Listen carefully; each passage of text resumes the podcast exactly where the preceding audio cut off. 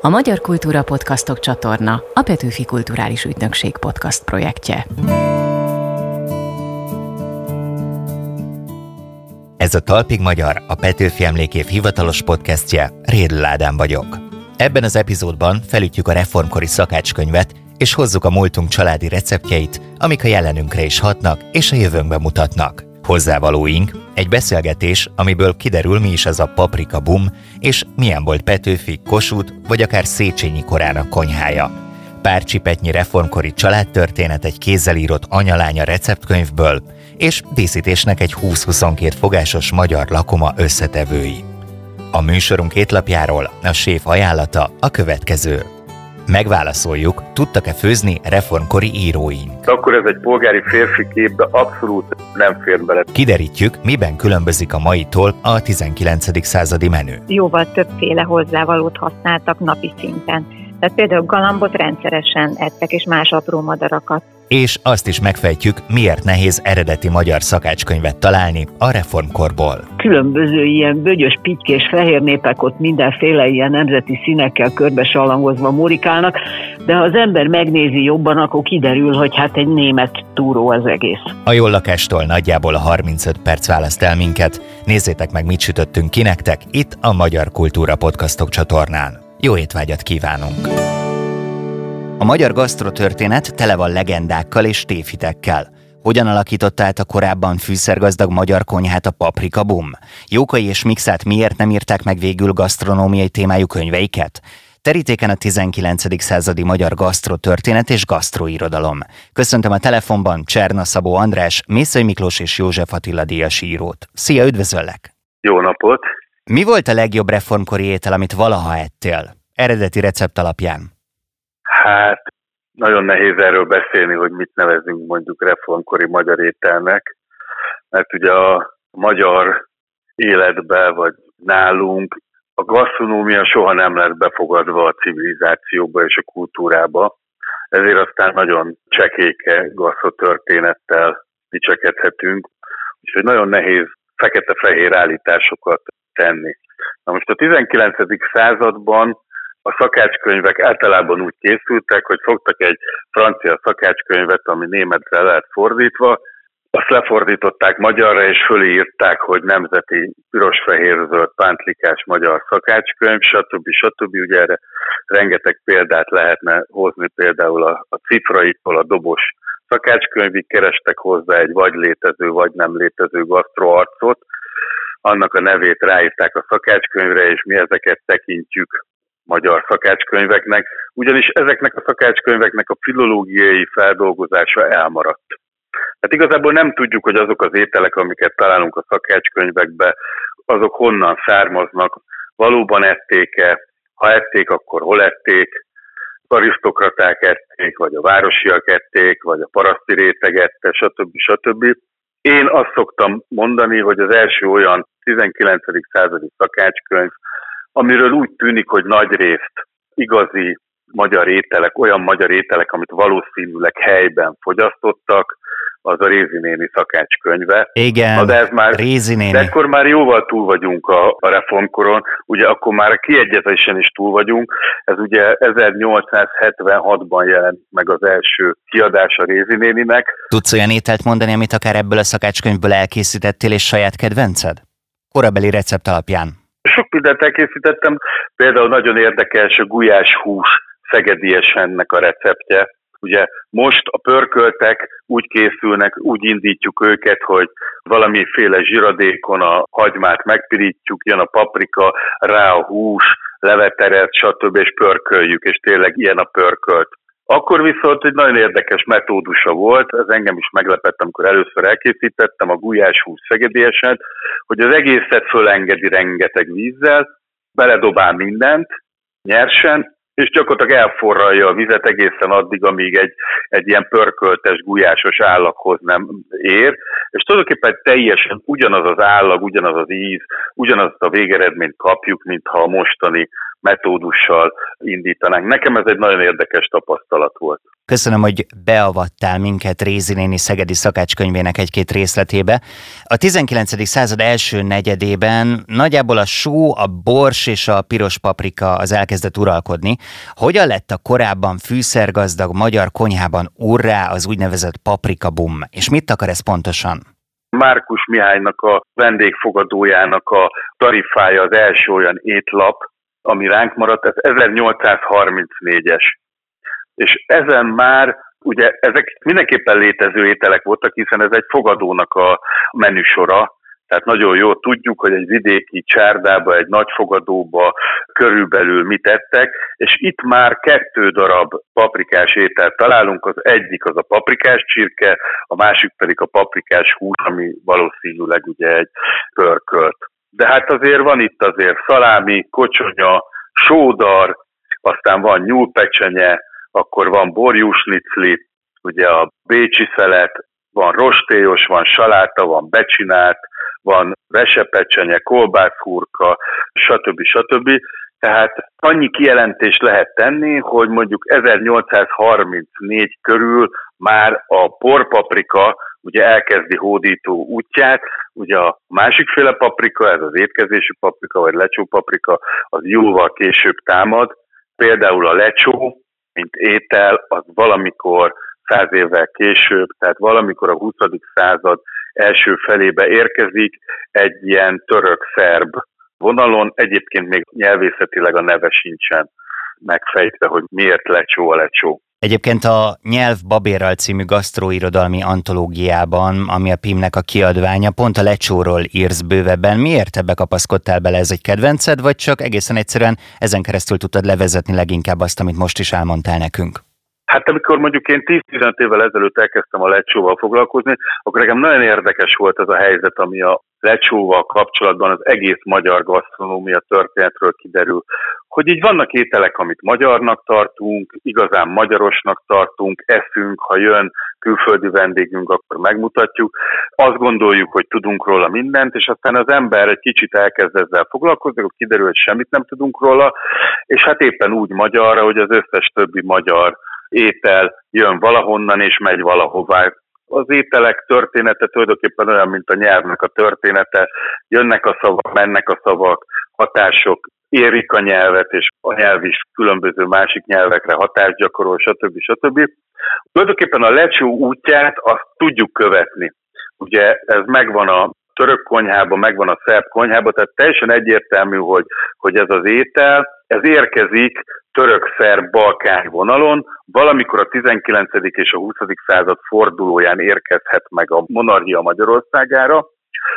Az első, amit én ismerek megjelenése, egy nagyon fontos szakácskönyvben, Emma asszony szakácskönyvében jelenik meg, a rahó vagy omácska néven, és még egy előétel, nem kompletétel, a lecsó, de hát ez a klasszikus hagyma, paprika, paradicsomból egy ilyen valami, ugye omácska csehül és szlovákul valami olyasmit jelent, hogy, hogy főzelék.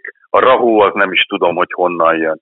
Általában ilyen a magyar gasztronómia, hogy az ember megkapar valamit, ami nagyon egyértelműnek látszik, kézenfekvőnek látszik, és kiderül, hogy tulajdonképpen amit tudunk, az legenda, vándorhiba, nagyon kevés a tudásunk, de azt a nagyon kevés tudást, azt nagyon magabiztosan adjuk elő általában. A Nyelv Babérral című gasztroirodalmi antológia utószavában az irodalomtörténetet és a gasztronómia történetet ülteted egy asztalhoz, és arról írsz, hogy milyen sokat köszönhet a gasztronómia az íróknak. Na most nagyon sok író végzett alapkutatásokat vagy írt szakácskönyvet. Érdekel, hogy kitemelnél ki közülük a 19. századból, és miért? Tehát ez az irodalmi szakácskönyv, mint műfaj, az Dumas után kezd el ugye lábra kapni, és ez nagyon szépen begyűrűzik Magyarországra, tehát az Ignotus tulajdonképpen az első olyan szakácskönyvünk, az Emma asszony, amire azt szoktuk mondani, hogy irodalmi szakácskönyv, mert ugye egy irodalmi vénájú szerkesztő teszi össze a Hét című újságnál, ami egyébként irodalmilag is egy nagyon fontos, gyakorlatilag a nyugatnak az előzménye. Az Ignotusnak az a módszere, hogy a Figaro nevű francia lap mintájára írókat és mindenféle olvasókat kér föl, hogy küldjenek recepteket. Ugye ez 1902-ben jelenik meg először, 1908-ban másodjára. Tulajdonképpen egy minden szempontból nagyon sokszínű monarchia gasztrotérképet kapunk, tehát abból a szempontból is sokszínű, hogy a, az erdélyi cselédlánytól a grófnőig küldenek receptet, és a monarchia szinte minden területéről, sőt külföldi utazásokról is küldenek neki receptet, és írók is, Tömörkény, Bródi, stb. De közben arról is írsz, hogy Jóka is sem, és Mixát sem írta meg végül a szakácskönyvét. Nekik alantas volt ez a téma? Igazából nem nekik volt alantas, hanem azt, ahogy az elején mondtam, hogy valahogy Magyarországon az elit kultúra nem fogadta be a gasztronómiát. A gasztronómia egy tré témának számít, tehát ahogy a vendéglőt nem fogadta be a kultúra, úgy a kocsmát se fogadta be a kultúra, nincs kocsmakultúra, ahogy mondjuk Csehországban ez, ez létezik. Ezért nincsen igazi gasztrotörténet, és ezért egy magyar írónak, hogyha gasztronómiával foglalkozik, ahogy Krúdi fogalmazta, levesíró lesz belőle. Tehát egy ilyen megtűrt, tré dolgokkal, kultúrkellemessel foglalkozó valaki.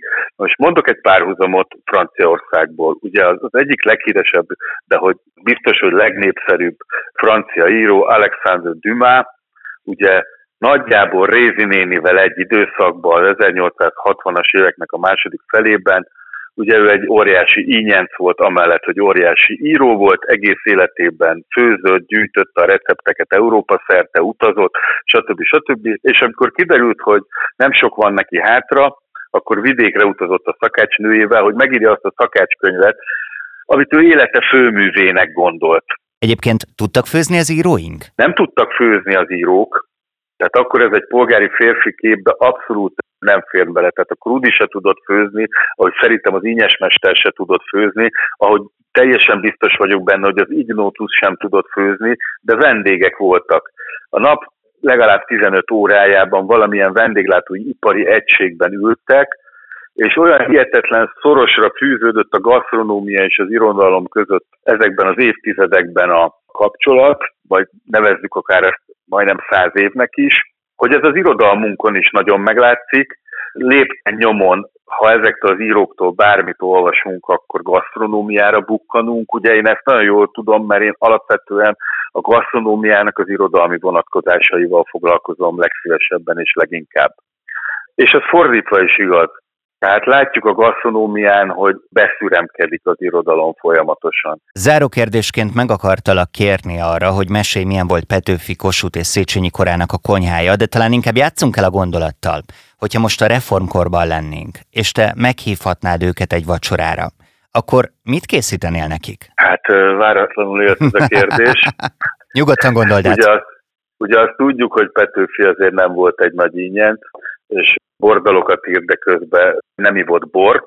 Ugye Petőfiről például elneveztek egy ételt, amit valószínűleg soha nem evett, ugye ez a Petőfi rostélyos, nem biztos, hogy elkészíteném neki a Petőfi rostélyos, de mondjuk Kossuthnál mondjuk egy Kossuth kiflivel azért lehet, hogy bepróbálkozni.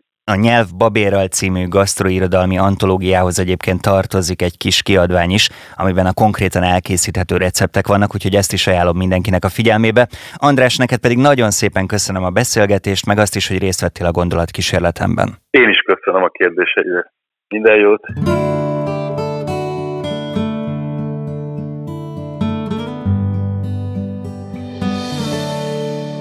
Mitől válhatott bestsellerré egy szakácskönyv a 19. században Magyarországon? Milyen recepteket gyűjtöttek össze bennük, és kik írták őket? Köszöntöm a telefonvonal túloldalán Gálfi Zsuzsanna történész levéltárost, a Kakastaré Írások a Magyar Konyháról című könyv egyik szerzőjét, akivel a szakácskönyv kiadás kezdeteiről, az idegen nyelvű étlapokról és a méltatlanul elfeledett konyha művészekről is beszélgetünk a következő percekben. Szia, üdvözöllek! Szia, üdvözlöm a hallgatókat! Létezik még olyan 19. századi recept, amit a mai napig elkészítesz? Megvannak a hozzávalók? Igen, persze, tehát számtalan olyan recept létezik, amit ma is nagyon könnyen el lehet készíteni, a húslevesektől egészen a főzelékeken át a pecsenyékig, vagy a desszertek közül a rétesekig, akkor nagyon sok olyan van, amit ma is el tudunk készíteni. Van személyes kedvenced? Személyes kedvencem például a tojásos galuska salátával. Nekem is lett egy kedvencem. kapaszkodj meg, most idézek egy korabeli szakácskönyvből, vadgalamb sülve. Nem keveset nevettem a feleségemmel, amikor ezt felolvastuk, így hangzik a recept eleje. Senyvezd be, pácold be a vadgalambot, és hevertesd a senyvesztőben a pácoló levében, kivált, ha vén. Engem nagyon szórakoztatott. Igen, igen, ez kifejezetten egy érdekes recept. Ez egy magyar gazdasszony által írt jó vaskos szakácskönyvben jelent meg a reformkor hajnalán, és a szerzőjéről csak annyit tudunk, hogy a címmel ellentétben nem gazdasszony, hanem valószínűleg egy férfi áll a háttérben, aki feltetőleg erdélyi származású volt, mert a murok szót használja a sárgarépának, és ebből következtethetünk, de sajnos a személyére máig nem derült fény. Viszont nagyon vicces megfogalmazásokat olvashatunk nála, igen. Kedvem támad senyveszteni, szóval sokat olvasgattam, és nagyjából nekem úgy tűnik, hogy a nemzeti konyhára büszke öntudat az úgy körülbelül az 1848-49-es forradalom és szabadságharc leverése után élet fel. Igen, tehát az első Magyarországon kiadott szakácskönyvek még német mintákat követtek. Nagyon sok a német receptfordítás, amivel találkozhatunk. A 18. század közepén jelent meg Ausztriában egy Ignaz Gartler által írt szakácskönyv, ami hihetetlen népszerű volt, 38 kiadást ért meg, és ennek a receptjei bukkannak fel különböző Magyarországon kiadott szakácskönyvekben. Tehát úgy képzeljük el, hogy a 18. század végéig egyetlen egy magyarországi szakácskönyvről beszélhetünk, a szakácsmesterségről, és a 19. század elején akkor már a háziasszonyok tudtak olvasni, illetve feltámad bennük az igény a receptek iránt, vagy hogy minél változatosabban főzzenek különböző recepteket, akár szakácskönyvekből kipróbáljanak. A német nyelv az egy nagyon izgalmas vonal, úgy tudom, hogy az étlapoknak is nagyjából a kétharmada németül volt, és két okból is németül fogalmaztak. Egyrészt azért, mert a szakácskönyvek célközönsége többnyire német anyanyelvi és kulturális háttérrel rendelkezett. Másfelől, és ez talán még izgalmasabb, úgy voltak vele, hogy a magyar receptek azok mindenki által ismert egyszerű magyar ételek, és igazából nem érdemes vele foglalkozni, mert azokat úgy is mindenki ismeri. Ez tényleg így volt? Igen, tehát van olyan szakácskönyvszerző, Szent Hilaire Józefa, aki a szakácskönyv előszavában ezt így szó szerint, ahogy elmondtad, így le is írja, hogy amiket mindenki ismer, azt fölösleges bemutatni, és ezek egyszerűen ki lettek hagyva ezek a receptek.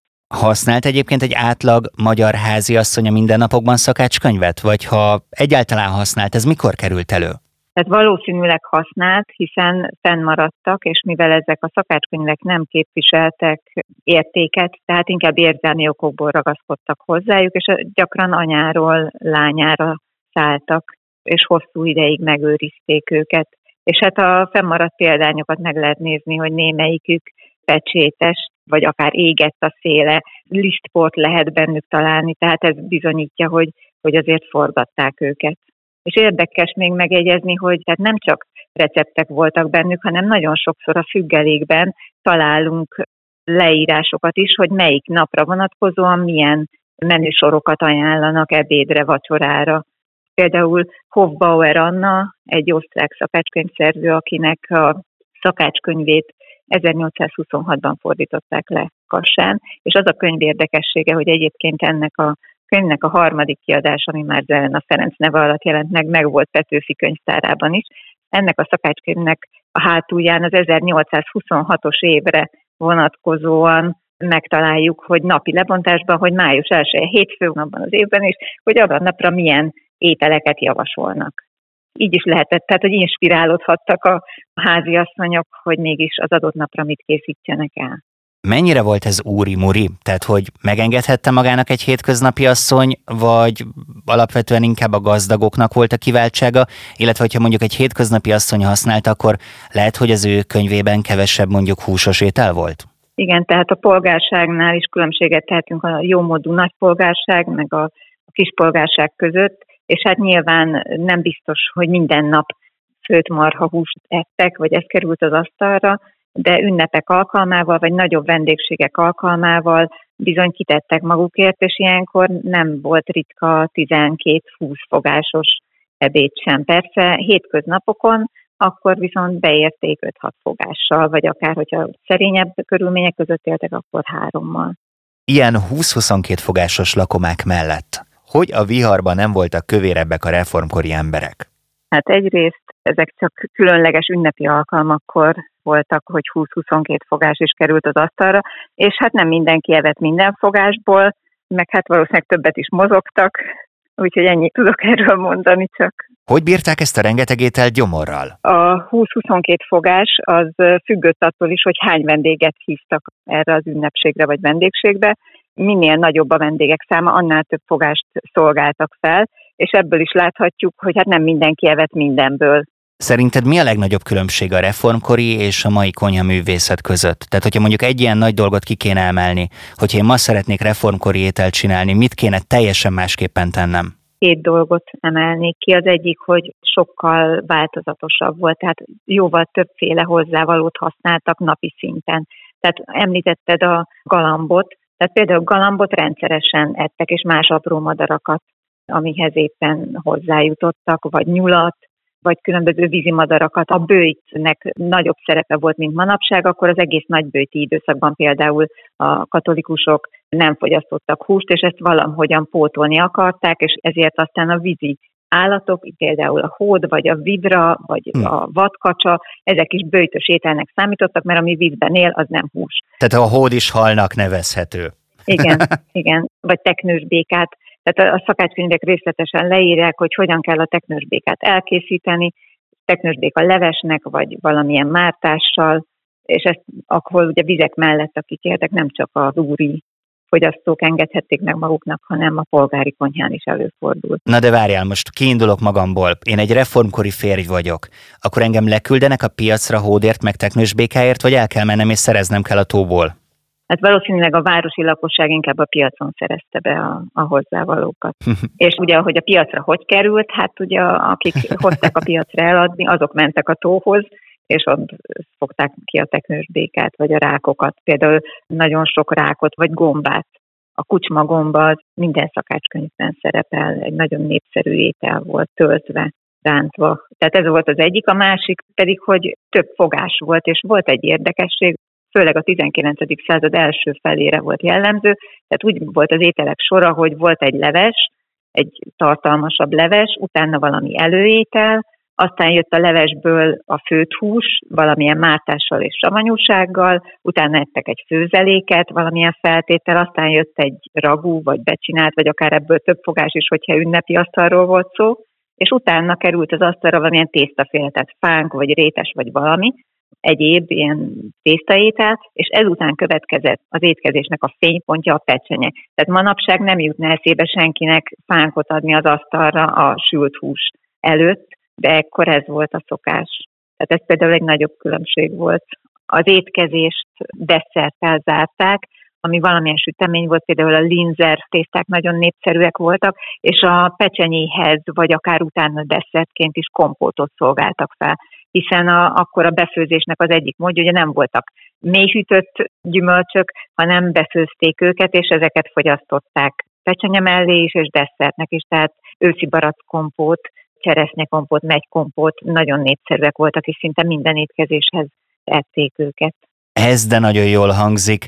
Annyira részt szeretnék venni egy ilyen lakomán, de most komolyan, mert csorog a nyálam itt a mikrofon mögött. Megkóstolnád egyszer a vidrát. Abszolút, meg a hódot is, igen. Tehát védd a fákat, mhm. egyél hódot. Másrészt valahol olyat is olvastam, ahol kifejtik azt, hogy egyesek szerint a disznóhús vagy a sertéshús az túl nehéz, de jó gyomrúaknak mégis ajánlott. Tehát, hogy ilyen kész költemények születtek arról, hogy mit meg hogyan kéne enni. Mindezt úgy, hogy sem mosogatógép, se tűzhely, se hűtőszekrény, tehát egy nagyon izgalmas korszak volt. Nekem úgy tűnik, hogy főleg a németek óckodtak a disznóhústól. Igen, tehát több német területről érkező szakácskönyvben szerepel, hogy a disznóhús csak a kemény fizikai munkát végző embereknek való, akiknek jó erős a gyomruk és egészségesek, és különben pedig jobb kerülni. Azt nem mondom, hogy most mindenki induljon vadgalambot, vidrát vagy hódot fogni. Azt viszont kimerem jelenteni, hogy nagy élmény volt a beszélgetés. Zsuzsanna, köszönöm szépen. Én köszönöm.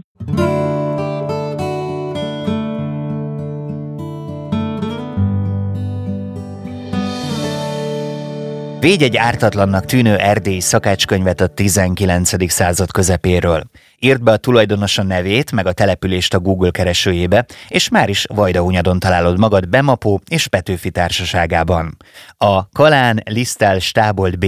Szeret csak Anna szakácskönyvet című kötetet olvasva, a tojásos pityókával együtt ránk szakadt két asszonysors és maga a történelem. Köszöntöm a telefonvonalban Sali Noémi művelődés történészt, akinek ezt a különleges gasztrokalandot köszönhetjük. Üdvözlöm! Jó napot kívánok! Miért éppen ezt a címet adta a művének, és kérem segítsen lefordítani, hogy megértsük. A kalán az kanál, ugye? Igen.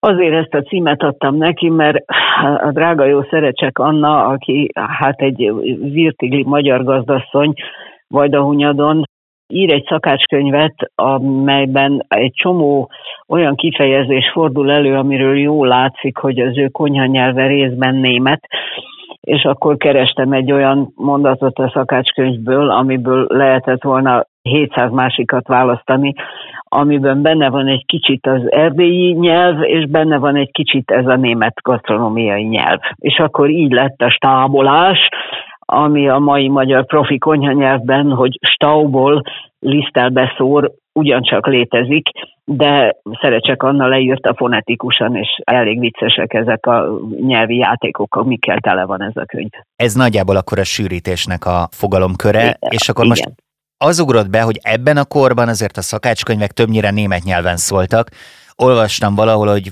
valószínűleg azért, mert hogy a magyar hétköznapi recepteket úgy is tudják a hétköznapi emberek, úgyhogy nincs szükség arra, hogy leírják. Igazán magyar szakácskönyv ebben a korszakban azt kell mondjuk, hogy alig van, mert amit magyarul kiadnak, az is többnyire sült németből fordított lopott cucc az egész. Tehát teljesen gátlástalanul szerzői jogokra fityet hányva lefordítanak bármit, és akkor van egy csomó olyan 19. század végi szakácskönyv, ahol különböző ilyen bögyös, pitykés fehér népek ott mindenféle ilyen nemzeti színekkel körbe salangozva murikálnak, de ha az ember megnézi jobban, akkor kiderül, hogy hát egy német túró az egész és ezért nagyon érdekes egy olyan kéziratos szakácskönyv, aminek a nyelve alapján kijelenthetjük, hogy ez nem másolás és nem fordítás, hanem anya leült és leírt két marék receptet a lányának, mint egy családi szakácskönyvet. Tehát, hogy ez eredeti és magyar. És innentől hát gyakorlatilag megállíthatatlan az események sodrása.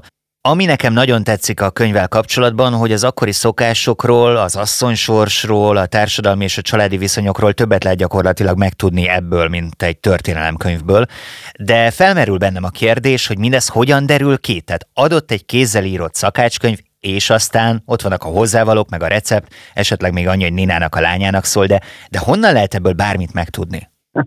Hát onnan lehet, hogy azért ki kell kotorni a családot és hogyha az embernek olyan hihetetlen szerencséje van, mint amilyen nekem volt ezzel a szakácskönyvvel, hogy kiderül, hogy ez egy olyan család, aminek a történetét részben családtagok, részben történészek már elég jól megkutatták, és akkor le kell ülni, és akkor el kell kezdeni telefonálgatni, meg körbe szirogatni a mostani leszármazottakat, meg aki most őrzi a hagyatékot, és akkor föl kell ülni a Korona Intercity-re, és kizötyögni vele Csíkszeredával, szóval kell csinálni azért dolgokat, azért nagyon sokat arról a társadalmi rétegről és a táplálkozási szokásaikról egy szakácskönyv elárul. Nézzük a Petőfis vonulatot. Bemapó 1849. április 13-án behajtott Vajdahunyadra, ráadásul Petőfi Sándor társaságában, és őket ugye László József és neje Szerecsek Anna fogadja és látja vendégül, és hát ő az a Szerecsek Anna, aki a lányának írta ezt a könyvet. Amikor ebbe belefutott, akkor mi volt az első gondolata, illetve utána nézette, hogy annó Petőfiéknek mit készítettek? Hát az első gondolatomat azt most itt a rádión a nyilvánossága előtt nem mondhatom ki. De minden esetre erős fölindulásból fakadt, és azt, hogy mit készített annak idején Anna ennek a 15 katonának, mert ugye a BEM teljes vezérkara ott van, nem csak Petőfi, nem tudom. Ezt csak el tudom képzelni, hogy vajon mit tud ő áprilisban nagyon gyorsan, mert addig kell neki ebédet csinálni, ameddig az ura megmutatja 15 tisztnek Vajdahunyad várát, tehát tart nekik ott egy ilyen idegenvezetést, és az alatt ő rittyent ebédet. Tehát dobj össze valamit, drágám? Mindjárt jövünk. Igen, de ez az Annát azért nem viselhettem meg különösebben, mert volt neki nyolc darab gyereke.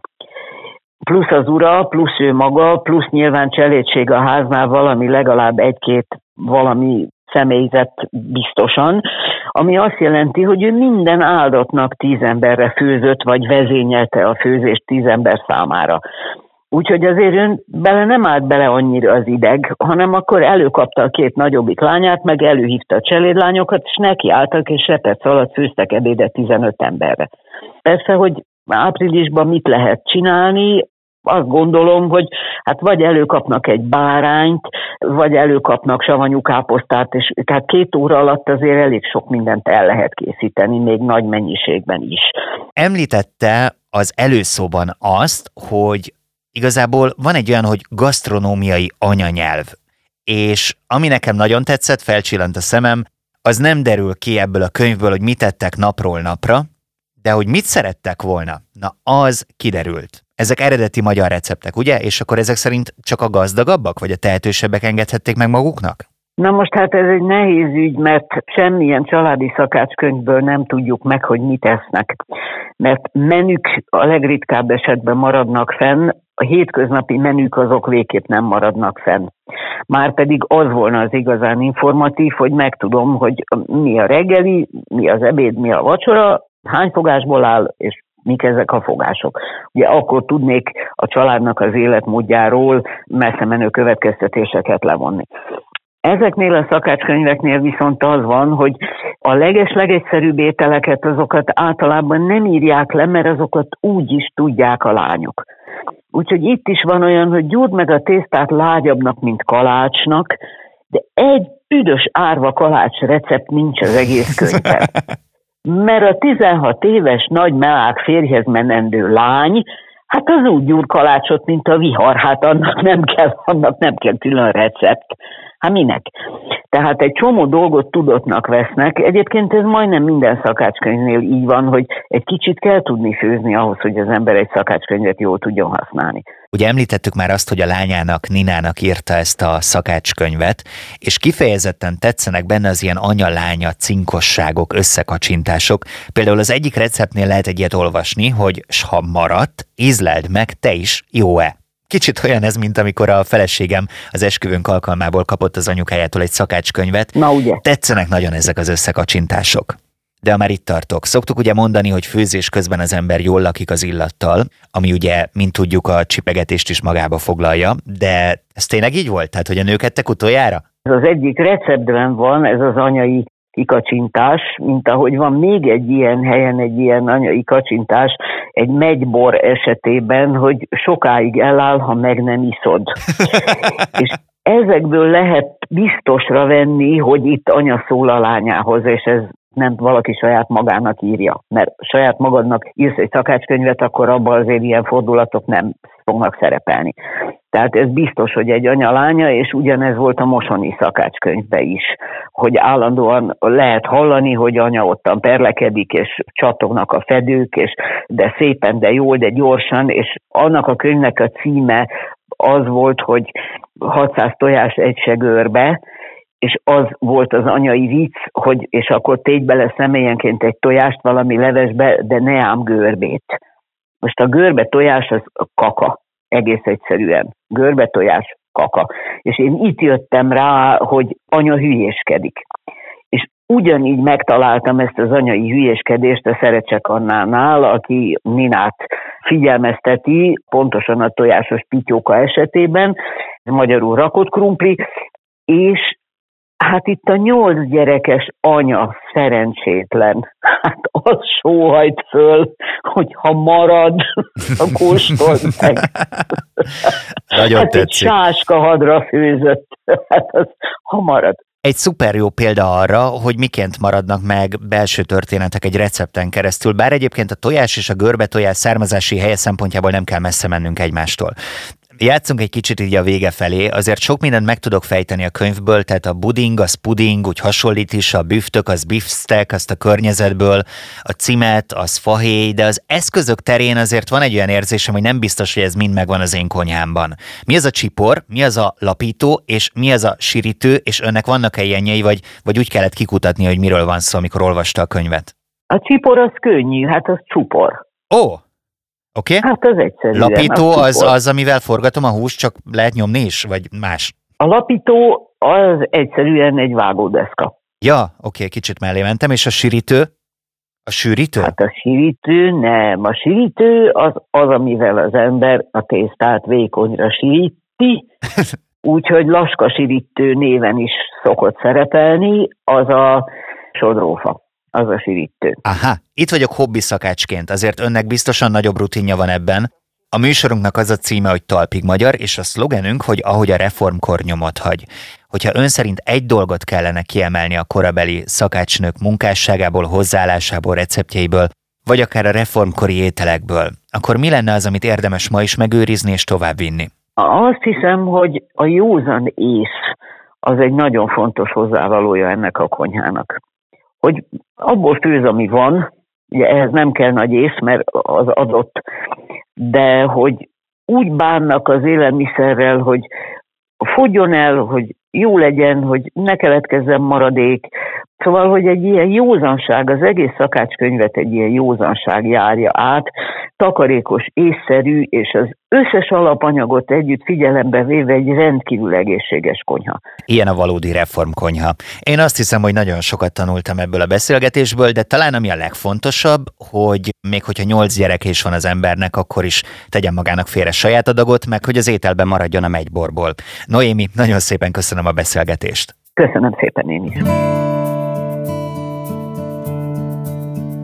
Ez volt a Talpig Magyar, ahogy a reformkor nyomot hagy, a Petőfi Emlékév hivatalos műsora. Remélem ízlett a reformkori menünk, és jól is laktatok. Egy késhegynyi kíváncsisággal fűszerezve megismertük a reformkor konyhaművészetét, megtudtuk miben tér el a maitól, és belelestünk egy kézzel írott családi szakácskönyvbe is. Ha mégis éhesek maradtatok, egy hét múlva innen folytatjuk. Akkor is velünk lesznek reformkori hőseink, és máig meghatározó történeteik. Repetáért iratkozzatok fel ide a Magyar Kultúra Podcastok csatornára, itt megtaláljátok a korábbi epizódjainkat, és azonnal értesítést kaptok a legfrissebbekről. Emellett Facebookon és Instagramon is ott vagyunk. Ha pedig még több reformkori érdekességre vágytok, kattintsatok a petőfi.hu-ra. Köszönöm a figyelmeteket, akik a mai menüt szervírozták, kollégáim a Talpig Magyarok. Csali Anna Mária, Péceli Dóri, Vapler Klaudia, Cakó Gergely és Szemök Bálint. Találkozzunk egy hét múlva is. Rédl Ádám vagyok. További jó podcast hallgatást kívánok. Egészségetekre! A Magyar Kultúra Podcastok csatorna a Petőfi Kulturális Ügynökség podcast projektje.